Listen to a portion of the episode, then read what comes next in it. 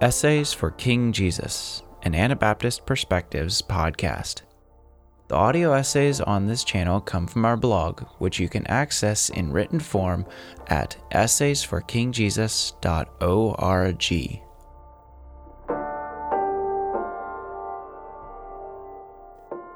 Why Anabaptists Don't Have Priests, written by David Derstine, narrated by Benjamin Good. For a moment, a confident light of assurance shines from the face of the beautiful young man standing with wrists bound. He is flanked on either side by resolute soldiers from the Zurich City Guard. The head councilman steps forward, and observers can just make out a few words here and there as he questions the young man. The young man's brow furrows with sadness, and the crowd can almost hear his thoughts as he gathers his courage and stands a bit taller. The depth of emotion is obvious in the expressions that play across his face, but he regains his exterior calm and answers with resolution.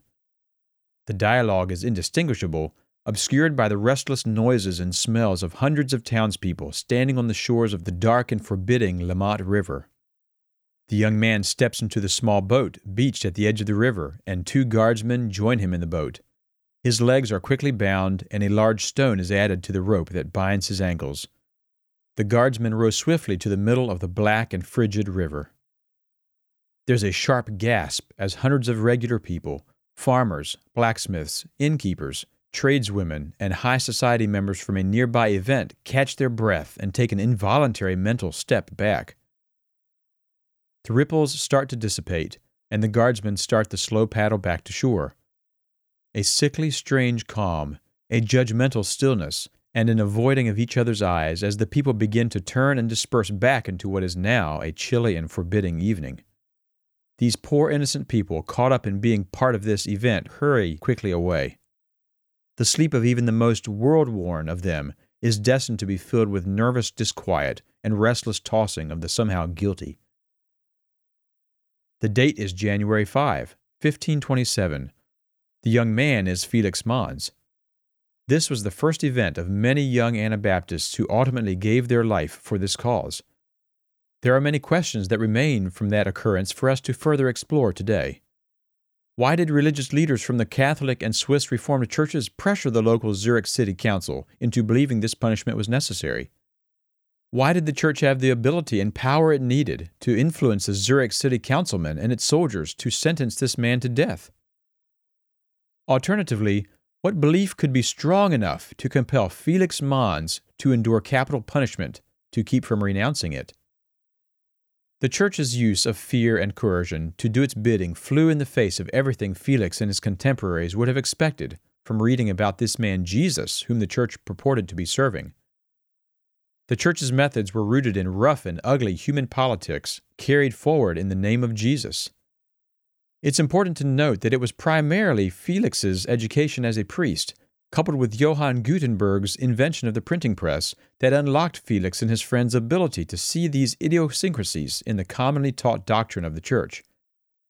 This, of course, came from their ability to read the words of Jesus for themselves. This is also why they taught the doctrine of the priesthood of all believers. To fully understand and accept Jesus as Lord of their life, they embraced the need for a direct and personal experience with Him. This is why God came as Jesus to set up the new covenant, which is touched on in 1 Peter chapter 2. Under this new covenant, God introduces a direct relationship with His people, with service to Jesus and citizenship in His new kingdom becoming voluntary and guided by love of Him and respect for His teaching. Therefore, He doesn't need a system of government organized to forcefully rule over society. He no longer needs a high priest to be in between him and his children, since he sent Jesus his son to be the high priest after the order of Melchizedek. 1 Peter 2, verse 9 shows us he chose us volunteers as his royal priesthood and holy nation. Wouldn't it make sense that if he wanted to form a Christian army resembling King David's armies of old, he would have gone ahead and set it up while he was here, especially when his own family was being so terribly mistreated by the Romans? If ever the motivation, authority, and ability to set up a civil kingdom governed by his hand picked delegates were aligned, it was while he was here on earth. So why didn't he? Remember the third temptation of Satan that he places before Jesus in Matthew 4, verses 8 through 10? Again, the devil took him up on an exceedingly high mountain and showed him all the kingdoms of the world and their glory. And he said to him, All these things I will give you if you will fall down and worship me. Then Jesus said to him, Away with you, Satan.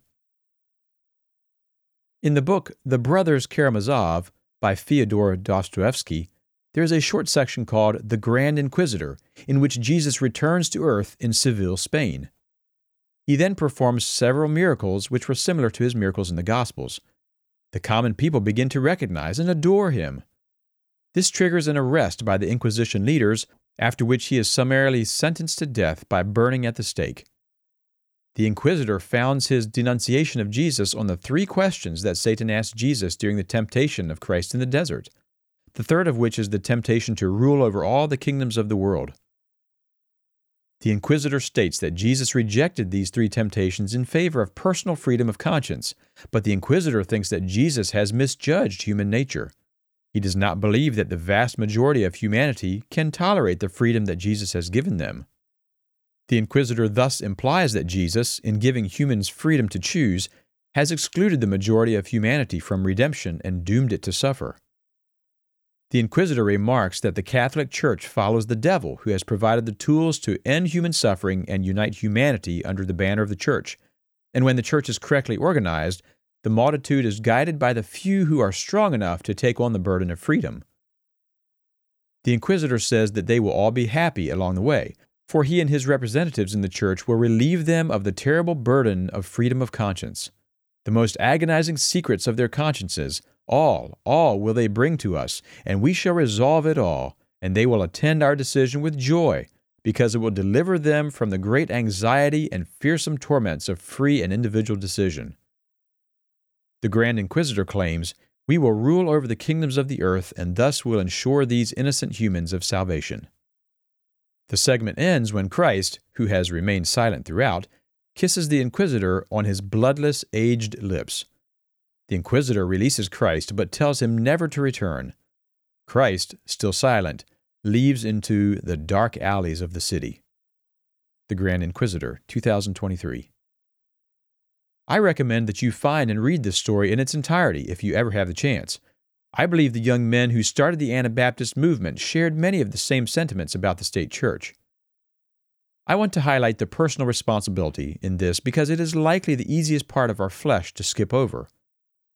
One of the most important keys to finding truth is finding and following the golden thread of personal responsibility and service to God.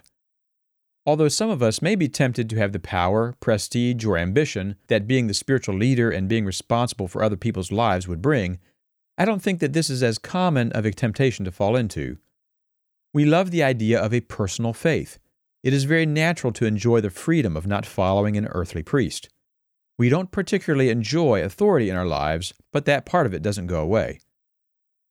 Just because Jesus set up his kingdom, allowing the personal choice, doesn't suddenly mean his plan was for us to start a personalized church where we make all our own decisions. Instead, we need to be accountable to the many priests who are in the royal priesthood within our church. We also don't enjoy trying to get along with other faulty people. Jesus could have set up an authority structure that allowed American Christians to coast along and left the priests to take care of the church. Instead, he set up a brotherhood. He taught Matthew 18. He gave us the Sermon on the Mount. It appears all throughout the New Testament that he set up much of his uncommon work to flow through common people. These were faulty humans who shared the one uncommon virtue of being willing and responsible servants to each other for his glory. The modern Anabaptist form of setting up a professional priesthood to handle spiritual things could take many forms. One of them could look like laziness or ambivalence. We children of modern culture, who can so readily delegate things to professionals, may be tempted to outsource prayer to our mom or wife, delegate hungry interest in spiritual things, church history, and having a personal religious philosophy to our dad or husband, and assign the deep study of God's Word to our pastor or the Sunday school teacher. But in this process, we will lose our own personal faith and go to a very personal hell. The thinking goes what I don't admit to myself about the depths of my personal depravity and selfishness won't ever rise to the forefront of my consciousness enough to bother me. I've outsourced my Christianity to others and have created a sophisticated fiction that is equal parts ludicrous and dangerous. Unfortunately for the old selfish man in us, Jesus has not offered humanity a relationship with Him that can be outsourced to professionals. All along, He wanted humans to be sentient enough to realize His incredible, matchless worthiness of our devotion, service, and love. Jesus wants us to graduate from this life with a degree in useful personal service and a long life spent practicing His commandments. He wants wise friends who are willing to step in when things get messy and people don't deserve it. He wants his uncommon and unselfish view of the world to dominate our thought patterns and viewpoints. To fully become his children, we must share in the load of the royal priesthood and become his loyal and grateful servants.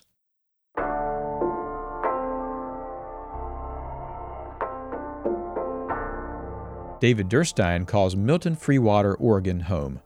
He, his wife Rosalind, and their five children attend Blue Mountain Christian Fellowship. David works in agriculture, spending his summers in beautiful wheat fields in neighboring Washington. He loves listening to a good story, casting a fly on a clear river, singing, traveling, and sharing his culinary accomplishments at the table. David is privileged to call himself an Anabaptist, enjoys studying and deep discussions with friends, and is committed to building community. Thank you for listening to this episode of Essays for King Jesus by Anabaptist Perspectives. For more media resources or to support our work, visit essaysforkingjesus.org or anabaptistperspectives.org.